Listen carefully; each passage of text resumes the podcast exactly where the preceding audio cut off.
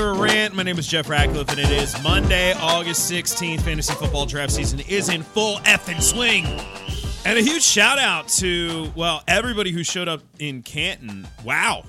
There were a lot of people there who aren't in the fantasy industry. So just a lot of people coming to hang out, saying hello. Uh, appreciate you guys, man. That was a lot of fun on Saturday. I enjoyed uh, having a few adult beverages, playing some cornhole, and just generally talking some football with people. That was really awesome. Uh, the industry continues to get better and better and better. So, shout out to everybody. If you were there, you know who you are. I see you. But let's dive into it. I want to give you one key takeaway from every preseason game this past weekend. Uh, not going to go too deep here, but I do think that we, while we have some things that we need to adjust a little bit. We're not going to overreact. We should just simply react to what we saw. Don't do that thing that Bush League fantasy football players do and overreact. Let's just react to these bad boys. All right. So we'll start with Carolina and Indianapolis. I will tell you this. Terrace Marshall is the real deal. Now, he is not going to be the number one target or the number two target on this offense, but he could be the number three target out of the wideouts. Christian McCaffrey's going to get his share of this one too. But he could be the number three, and he could certainly have some big games. He already showed it, the catch and run. Like, sure, he didn't, you know, he didn't break away and, and run for a touchdown on uh, the catch and run, but he still showed some big play upside, and he's going to get on the field. So Terrace Marshall Jr. is a guy who I'm going to target in late rounds. We didn't really see many players in this one. Uh, but definitely digging Terrace Marshall. Chuba Hubbard, by the way, also looks like he's a legit uh, handcuff. Los Angeles against Los Angeles. Not a ton in this one, to be honest with you. Uh, but I, I, guess you could say it, it's fairly safe at this point that Xavier Jones kind of locked into that number two spot.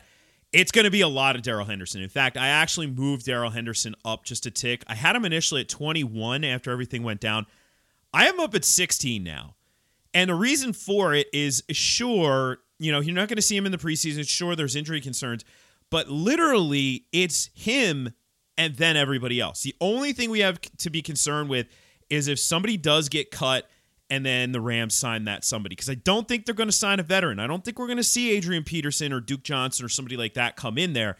It would literally have to be like a Fournette surprise like we had last year for them to bring somebody in. Otherwise, it's going to be Henderson. So Jones locked in. Henderson in a pretty good spot, though, well ahead of Jones.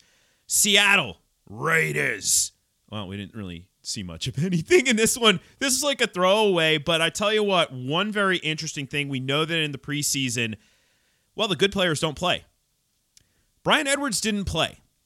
Just going to toss that out there, just leaving it, you know, on the ledge for everybody to look at. Uh, Edwards is going to take a step forward this year, and he is definitely a guy I am targeting in the late rounds. In fact, I grabbed him over the weekend uh, in uh, one of the drafts that I had. I had three drafts this weekend, grabbed him in one of those because definitely one. Some shares of Bryan Edwards. I dig him.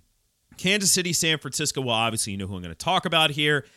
Trey Lance was very much a rookie, very much in his first uh, game as a professional. He made some spectacular plays. He also looked like a rookie and he made some big time mistakes. The box score makes it look pretty good. You know, well, I guess five for 14 doesn't look great, but there were four drops.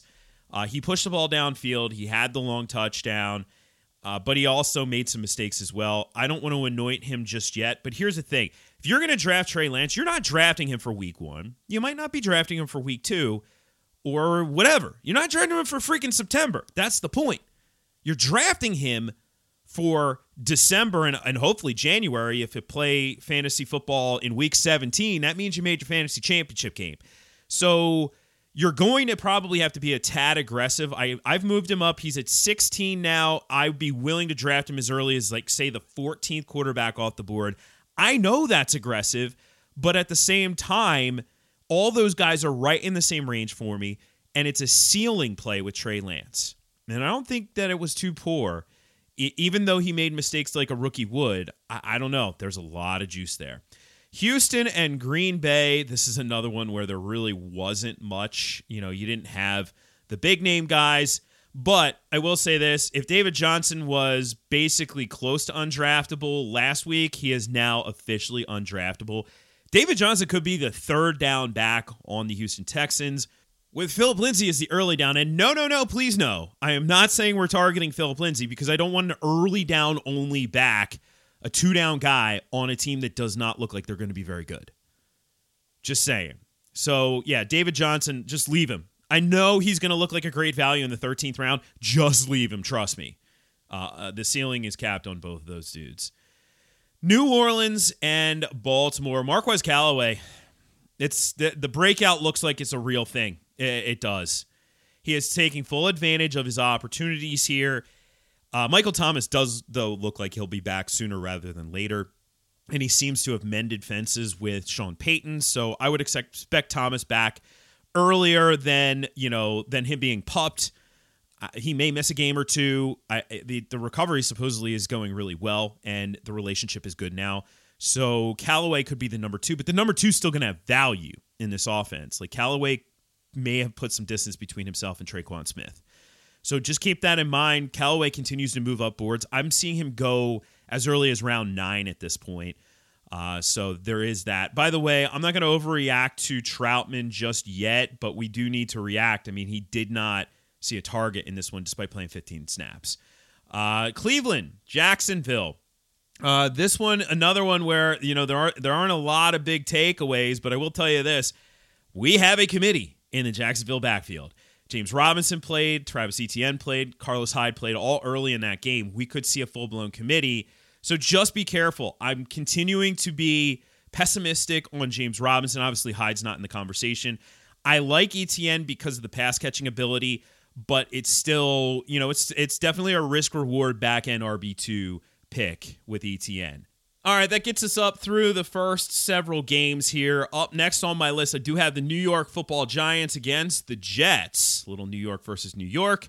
Uh, we will take a look at the big takeaway there, and I like this one after the break.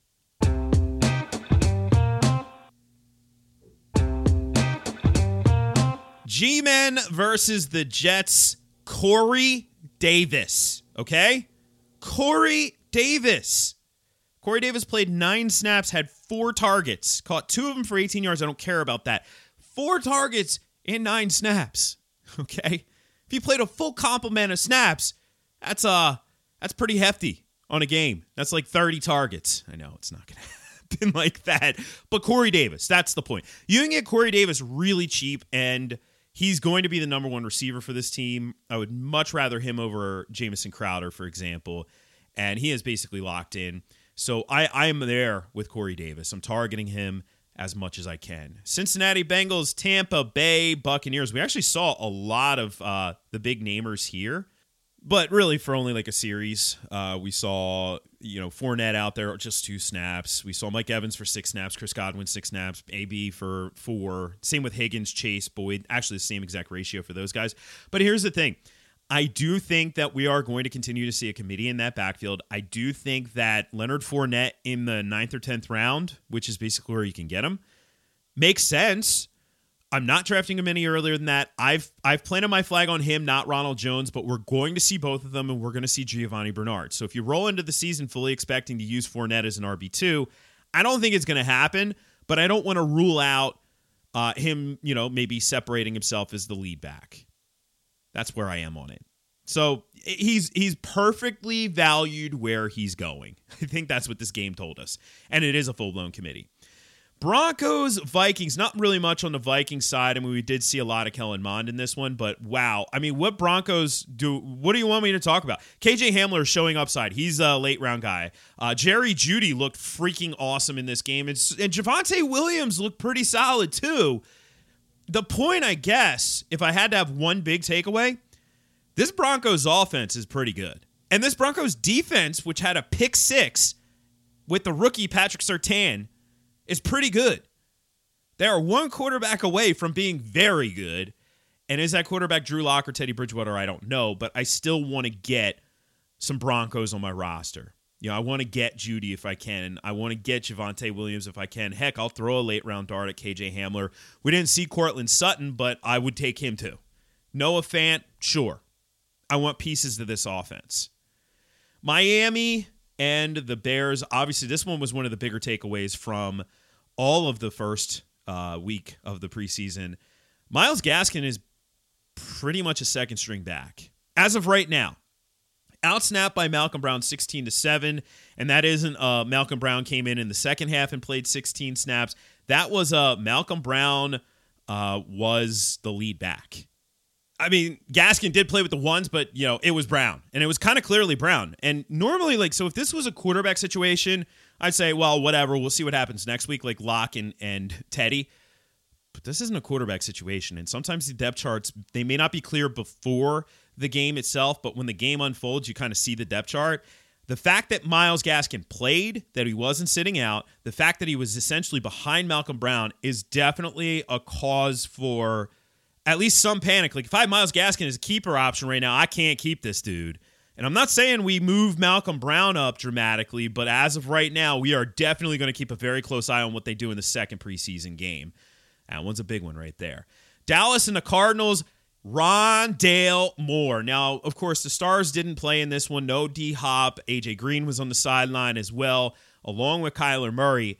But in six snaps, Rondale Moore was targeted four times. Three catches for 23 yards. They were manufacturing ways to get the ball in his hands.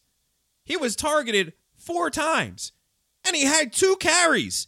So every time he was on the field, they wanted to get the football in his hands. That's awesome.